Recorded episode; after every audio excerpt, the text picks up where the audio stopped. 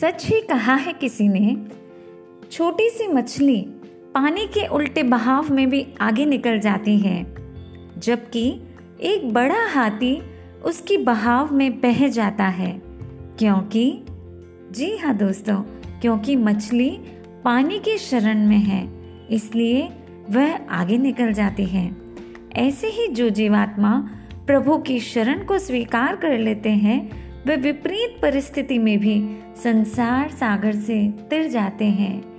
ऐसे ही विपरीत परिस्थितियों में युवा योगी जम्बू कुमार ने अपने आप को पानी के बहाव में, यानी भगवान की शरण को स्वीकार कर लिया और वितरागता की ओर, यानी पानी के बहाव में बहने के लिए तत्पर हो जाते हैं। जिस प्रकार उनकी अब तक की सारी पत्नियों ने अलग अलग प्रकार के दृष्टांतों के माध्यम से कथानकों के माध्यम से उन्हें रिझाना चाहा, उन्हें परिवर्तन करना चाहा, लेकिन वह तो प्रभु को समर्पित हो चुके थे। इसके लिए किसी एक की भी एक न चले।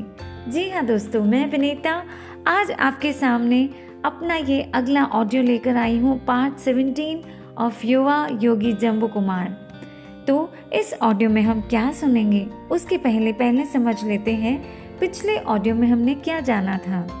तो पिछले ऑडियो में जिस प्रकार उनकी पांचवी पत्नी, यानी नव सेना ने एक कथानक के माध्यम से, एक उदाहरण के माध्यम से सिद्धि और बुद्धि नामक दो मित्रों की कहानी हमें बताई।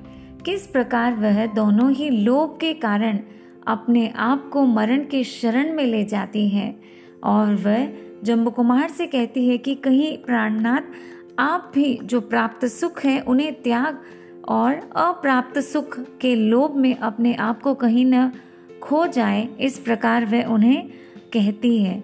लेकिन जम्बू कुमार तो थे बचपन से ही बुद्धिशाली और वैराग्य से पूर्ण ओतप्रोत तो उन्होंने बहुत ही सटीक उदाहरण से अश्वचोर के बारे में बताते हुए कहा कि किस प्रकार अश्व को जिंदास ने ऐसा प्रशिक्षित कर लिया कि एक कदम भी अश्व गलत मार्ग या विपरीत मार्ग पर चलने के लिए तैयार नहीं था। उसी प्रकार संसार में जो परिपक्व साधक होता है, वह भले कोई कठिनाइयाँ या कैसी भी विपरीत परिस्थिति आ जाए तो अपने आप को परिवर्तित नहीं करते हैं तो भला मैं कैसे अपने आप को परिवर्तित कर सकता हूँ? इस प्रकार भली भांति से उन्होंने नव सेना को अपनी सारी बात बताई और अपने विचार पर दृढ़ रहे और उनकी इस कुशलता को देखकर नव सेना भी मान जाती है और वह भी उसी कतार में खड़ी हो जाती है, जहाँ पर उसकी पूर्व की चार जो बहनें थी, यानी जम्बू कुमार की सारी जो पत्नियाँ थी, उन्हीं के लाइन में जाकर के वो भी खड़ी हो जाती हैं। तो अब क्या होता है इस ऑडियो में हम जानेंगे, उनकी अगली पत्नी यानी स्वर्णश्री। उनकी अगली पत्नी क्या करती है? ऐसा क्या उदाहरण देती है कि जिससे जम्बू कुमार वास्तव में चिंतन करने लग जाते हैं? वो कौन सा तर्क अपने पक्ष से उपस्थित करने जाने वाली है? इन सबको जानने के लिए थोड़ा सा इंतज़ार करना होगा और ध्यान पूर्वक आपको सुनना होगा इस ऑडियो को। तो क्या आप सब तैयार हैं? तो हम आगे चलते हैं। स्वर्ण श्री कहती है कि वह नव सेना के युक्तिवाद को बड़े ध्यान से सुन रही थी और उससे उसके हृदय में एक क्षीण सी आशा की किरण चमक उठी थी। पर जम्बू कुमार ने जब उसे अपनी प्रबल युक्तियों से चुप कर दिया, यही नहीं, बल्कि उसे भी दीक्षा धारण करने के लिए तैयार कर लिया, तब निराशा के घोरतम अंधकार के आशा की क्षीण किरण सर्वथा विलुप्त हो गई। स्वर्णश्री के लिए। यद्यपि उसकी सहेलियों ने जम्बू कुमार को सब तरह से समझाकर देख लिया था, और उसके कहने योग्य कोई नवीन और प्रभावशाली बात नहीं रह गई थी। फिर भी फिर भी दोस्तों, उसका हृदय न माना। घोर निराशा के समय भी ममत्व के प्रबल आकर्षण से आकृष्ट होकर मनुष्य निष्क्रिय नहीं बैठता है। क्योंकि ये मनुष्य का स्वाभाविक गुण है। स्वर्णश्री जम्बू कुमार से अतिशय नम्रता के साथ कहती है, हमारे जीवन प्रभात के बाल सूर्य, आपके दर्शन करके हमें जो असीम आनंद का संतोष मिला है, उसे यो सहसा ही छीनने का प्रयत्न न करें। प्रभात काल में ही संध्या का प्रवेश कैसे? अभी तो मध्यान्ह और शाम अवशेष है। जीवन के मध्यान्ह में पहुंचकर संसार का पोषण कीजिए। संसार में अपने सद्गुण रूपी किरणों का प्रकाश फैलाएँ। फिर धीरे धीरे संसार का परित्याग कर सूर्य की भांति लोकांत मोक्ष में जाने का प्रयास करें। आश्चर्य है कि आप आकृति से प्रतिकूल चलकर हम लोगों को घोर दुख देने का उपक्रम कर रहे हैं। प्राणनाथ, आप ही हमारे प्राण हैं। आप ही हमारे सर्वस्व हैं। आप हमारा परित्याग कर रहे हैं, अर्थात हमारे प्राण ही हमें त्याग रहे हैं। प्राण त्यागना प्राण त्याग होने पर हमारा जीवित रहना असंभव है। यदि आप, हम सब के प्राणों की आहुति से अपने धर्म को प्रज्वलित करना चाहते हैं, यदि आप हमारे रुधिर से अपने धर्म रूपी वृक्ष को हरा भरा करना चाहते हैं, यदि आप वियोग रूपी अग्नि से जलते हुए हमारे शरीर की आतापना लेना चाहते हैं। और यदि आप हमारे यौवन की अधखिली कली को कठोर हृदय होकर पैरों से रोंद डालना चाहते हैं तो आपकी मर्ज़ी है प्राणनाथ, पर स्मरण रखें, हमारे प्राणों की आहुति में आपका धर्म भी भस्म हुए बिना न रहेगा। जम्बू कुमार के चेहरे पर एक हँसी आती है और वह स्वर्णश्री से कहते हैं, जान पड़ता है नबसेना दार्शनिक बनकर आई थी और तुम तो कवि का कर्तव्य करने आई हो। तुम्हारा काव्यमय कथन सुनने में रोचक बहुत है और सामान्य मनुष्य के हृदय पर प्रभाव डालने वाला भी है। पर मैं इतना सहृदय या भावुक नहीं हूँ, मैं जगत का दर्शन, अलंकार या काव्य के प्रकाश में नहीं करता। किंतु वास्तविकता की आभा में जगत को देखता हूँ। अर्थात कहा जाता है, किसी कवि ने भी कहा है, काल करे सो आज कर, आज करे सो अब। पल में परले होएगी, बहुरी करेगो कब। यदि मैं संयम को धारण कर लूँगा तो तुम दुख के कारण जीवित न रह सकोगी और तुम्हारे प्राण त्याग का पाप मुझे लगेगा, तथा इस प्रकार मेरा धर्म नष्ट हो जाएगा। किंतु स्वर्णश्री, यहाँ भी तुम भ्रम में पड़ रही हो। दुख तो एक प्रकार की मानसिक वेदना है। एक चीज़ को तुम दुख रूप मानती हो, इसलिए ये तुम्हें दुख देती है। वही चीज़ दूसरे को सुख रूप मालूम पड़ती है, अतएव उसे सुख पहुंचाती है। मैं तुम्हें त्याग करता हूँ तो मेरा वियोग कैसे तुम्हें भोगना पड़ेगा? उसी प्रकार मुझे भी तुम्हारा वियोग सहन करना होगा। वियोग तो परस्पर की अपेक्षा रखता है। फिर तुम ही उसे घबराती हो। मैं नहीं घबराता। इसका कारण क्या है? कारण यह है, इसमें दुख रूप मैं नहीं मानता। यदि तुम भी दुख रूप न मानो तो तुम्हें भी तनिक दुख नहीं होगा। यही नहीं, अब तो मुझे किसी भी प्रकार का विलंब नहीं करना है। क्योंकि यह संसार तो संयोग और वियोग से बना हुआ है। संसार में दुखों को सहन करना सहन करता आ रहा है। उसका प्रदान हेतु है संयोग। इसी के कारण से जीव हर पल दुखी होता है। इसीलिए तो साधु को भी कहा गया है, संयोगा विप्पमुक्कस है। अर्थात, जो संयोगों से रहित होता है, वही जीव विप्रमुख होकर के अपने जीवन में आगे बढ़ता है। आत्मा के साथ द्रव्य कर्म और नौ कर्मों का संयोग होने से ही उसे जन्म, मरण आदि करने पड़ते हैं। अब मुझे यह संयोग और वियोग दोनों को समाप्त करना है। स्वर्णश्री, तुम भी विचार करो कि मेरे दीक्षा लेने से तुम क्यों प्राणों का परित्याग करोगी? तुम स्वयं मेरी भांति अनित्य भावना और एकत्व भावना का चिंतन करो। आत्मा के अक्षय कल्याण के मार्ग को स्वीकार करो।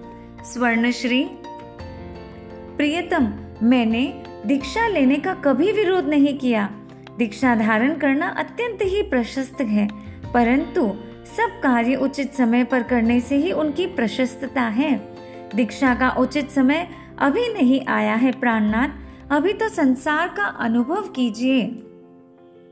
यौवन की उद्धाम, वासनाओं को सहसा दबा लेना सहज नहीं है। अतः कुछ दिनों तक सांसारिक भोग उपभोग लेने के अनंतर फिर संयम धर्म को ग्रहण कीजिए।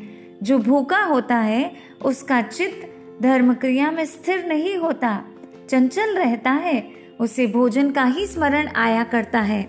इसी प्रकार, जो भुक्त भोगी नहीं होता, उसे सदा भोगों का ही स्मरण बना रहता है और भोग का स्मरण होने से योग की एकाग्रता नष्ट हो जाती है। आप इस अवस्था में संयम धारण करने, करके न योग के योग्य रहेंगे और न भोग के योग्य। अतः सांसारिक तृप्ति हो जाने पश्चात ही आप योग धारण करने की कृपा करें, स्वामी। अब वह अपनी बात को आगे रखते हुए कहती है, एक उदाहरण को रखती है। इसी भारतवर्ष में सुबश नामक एक गाँव था। उसमें एक ब्राह्मण का लड़का था और उसकी माता इस प्रकार दो प्राणी एक कुटुंब में रहते थे। पुत्र जब छोटी अवस्था में था, तभी पिता का वियोग हो गया। वह बालक अपनी बाल्यावस्था में विद्याभ्यास न कर सका। बालक देखने में जितना ही अधिक सौंदर्यशील था, उतनी ही अधिक अनपढ़ भी था। माता उससे कभी कभी पढ़ने का आग्रह करती पर वह टाल जाता था। वह कहता, मैं जो पढ़ता हूँ, जल्दी ही भूल जाता हूँ। मुझे स्मरण ही नहीं रहता, माँ। फिर पढ़कर वृथा माथा बची करने से क्या लाभ? भूल जाने के लिए पढ़ना कोई बुद्धिमानी नहीं है, माँ। एक दिन माता ने स्नेह स्वर में कहा, पुत्र, परिश्रम कभी भी निरर्थक नहीं जाता। यदि तू सच्चे हृदय से पढ़ने का संकल्प कर ले तो अनपढ़ नहीं रह सकेगा। देख, रामचंद्र जी ने टेक पकड़ ली थी कि सीता को लिए बिना नहीं मानूँगा। आखिर उन्होंने प्रबल प्रतापी और सबल सैन्य समन्वित रावण के वंश को प्राय मूलोच्छेदन करके सीता को प्राप्त कर लिया। इसी प्रकार सत्यनिष्ठ राजा हरिश्चंद्र ने अपने संपूर्ण संपत्ति, राजपाट, यहाँ तक कि पत्नी और पुत्र को भी त्याग कर अपनी टेक निभाई, यानी अपना वचन निभाया। बेटा, तू भी इसी प्रकार पढ़ने की टेक पकड़। जिससे तुझे भी ज्ञान की प्राप्ति होगी। पक्का निश्चय कर लेने से काम में आधी सफलता तो शुरू में ही मिल जाती है। इस प्रकार ब्राह्मण बालक माता की यह प्रेरणा पाकर विद्या अध्ययन करने के लिए चल पड़ा। रास्ते में उसे एक गधा मिला। गधा अपनी आदत के अनुसार रैंकने लगा तो मूर्ख बालक ने समझाया, ये गधा मुझे विश्वविद्यालय के लिए बुलाने आया है। यह समझकर वह गधे की ओर बढ़ा और बालक जो जो गधे के समीप पहुँचता त्यों त्यों गधा दूर दूर होता जाता। बालक गधे का साथ नहीं छोड़ना चाहता था, अतः उसने लपक कर गधे की पूंछ पकड़ ली। उसका पूंछ पकड़ना था कि गधा दुलाटियाँ खाता हुआ झाड़ने लगा। लाते खाकर भी ब्राह्मण बालक ने गधे की पूंछ नहीं छोड़ी। गधा दौड़ता दौड़ता बाज़ार में जा पहुँचा। और वह बालक भी उसकी पूंछ से घिसटता हुआ उसके पीछे लगा रहा। बाज़ार के लोगों ने विस्मय के साथ बालक की मूर्खता देखी। वे कहने लगे, अरे मूर्ख, ये क्या कर रहा है? क्या तेरी शामत आई है? गधे के पीछे मारा मारा क्यों फिर रहा है? गधे की पूंछ छोड़ दे, गधा तो आखिर गधा है तो उससे भी बड़ा गधा मालूम होता है। बालक कहता है, तुम लोग सच कहते हो भाई मैं गधा हूँ, बड़ा गधा हूँ और अपनी इस उपाधि को दूर करने के लिए ही ये सब मुसीबतें झेल रहा हूँ। मेरी माँ ने मुझे टेक पकड़कर पढ़ाई करने को कहा है। इससे मुझे अवश्य ज्ञान की प्राप्ति होगी। अब मैं अपनी पकड़ी हुई टेक छोड़ने का नहीं, वरना सदा के लिए मूर्ख बना रह जाऊँगा। लड़के की यह करतूत जब माँ के कानों तक पहुँची वह माता ठोकती हुई रह गई। माता का हृदय था कोमल और स्निग्ध। वह दौड़ी आई और अपने आज्ञाकारी सपूत को बहुत कुछ भला बुरा कहा। तब उसने गधे की पूंछ छोड़ी और ब्राह्मणी उसे साथ लेकर घर चली गई। अब वह कहती है कि जो भली भांति विचार किए बिना ही हट पकड़ कर बैठे रहते हैं और अपने अंत्यकरण के विवेक का उपयोग नहीं करते, उन्हें ब्राह्मण बालक के समान निरर्थक क्लेश सहन करना पड़ता है। मेरी उद्दंडता के लिए क्षमा प्रदान करें स्वामी। आप भी हट पकड़ कर बैठे हैं कि संयम स्वीकार करना है। आप हमारी हर बात को अनसुनी कर रहे हैं। हमारे हृदय में वेदना का जुबार आ रहा है और उसी के कारण न कहने योग्य शब्द भी मुँह में निकल रहे हैं। इन शब्दों के लिए विनम्र भाव से क्षमा याचना करती हूँ। कृपा कर हमारी प्रार्थना अंगीकार करें। हमारी मानसिक चिंता दूर कीजिए। मैं आशा करती हूँ मोम के समान आपका कोमल हृदय हमारी वेदना की आग से अवश्य पिघल जाएगा। अब स्वर्ण श्री की युक्ति और उदाहरण सुनकर जम्बू कुमार कहने लगे, प्रिय, तुमने जिस मूर्ख ब्राह्मण बालक के साथ मेरी तुलना की है, वास्तव में मैं वैसा नहीं हूँ। यह मोही संसारी जीव संसार की इस दुर्भेद ममता के पाश में फंसकर हित को अहित और अहित को हित मान बैठा है। सदगुरु वस्तु का वास्तविक स्वरूप समझाते हैं, फिर भी ममता मोह का वह आग्रह नहीं छूटता। संसार की निस्सारता, संसार की भयंकरता प्रतिदिन प्रतिपल प्रत्यक्ष दिखाई दे रही है। पग पग पर वैराग्य की सामग्री विद्यमान है। फिर भी इस जीव से वासनाओं का आग्रह नहीं छूटता। यह तो गधे की पूंछ पकड़ने चल, पकड़ना कहलाता है। मैं इस आग्रह को तिलांजलि दे रहा हूँ। फिर भी दृष्टि दोष से तुम्हें विपरीत दृष्टि गोचर हो रहा है। गहरा विचार करो तो मालूम होगा कि मैं मैं नहीं, वरना तुम स्वयं उस ब्राह्मण बालक की भांति चेष्टा कर रही हो। मूर्खता पूर्ण कराग्रह वह है, जिसके कारण दुख की प्राप्ति होती है। तुमने अनादिकाल से लगाकर अब तक विषय भोग भोगे हैं, फिर भी तुम्हें तनिक तृप्ति नहीं हुई। और इस जन्म में फिर उन्हीं को भोगने का आग्रह कर रही हो। तुम्हारी यह टेक कुटेक है। इसका परिणाम भविष्य में सुखदायक नहीं होगा। कौटुंबिक मोह में पड़कर एक कछुए की जो दुर्दशा हुई थी, उसका तुम्हें पता है? अब स्वर्णश्री को जम्बू कुमार एक और एक रोचक कहानी के माध्यम से, यानी एक उदाहरण के माध्यम से, और वह भी एक कूर्म, यानी कछुए का उदाहरण प्रस्तुत कर रहे हैं कि किस प्रकार वह कूर्म अपने जीवन में क्या करता है, ऐसी कौन सी गलती करता है जिस जिस गलती को करने से हम भी अपने जीवन में गलत मार्ग में आगे बढ़ जाते हैं। तो इस प्रकार का चिंतन बताता है जम्बू कुमार। जम्बू कुमार कहते हैं, सुनो, एक जंगल में तालाब था। तालाब अत्यंत सुंदर था। दर्शक के मन को सहसा मोह लेता था। उसका जल अत्यंत निर्मल और मधुर था। उस पर कुमुदनी छाई हुई थी। पानी में अनेक जलचर जीव रहते और किलोले करते उसमें कछुओं की भी पर्याप्त संख्या थी। शरद पूर्णिमा की सुंदर रात्रि पृथ्वी मंडल पर जैसे दूध की चादर बिछ गई थी। स्वच्छ ज्योत्सना फैली थी।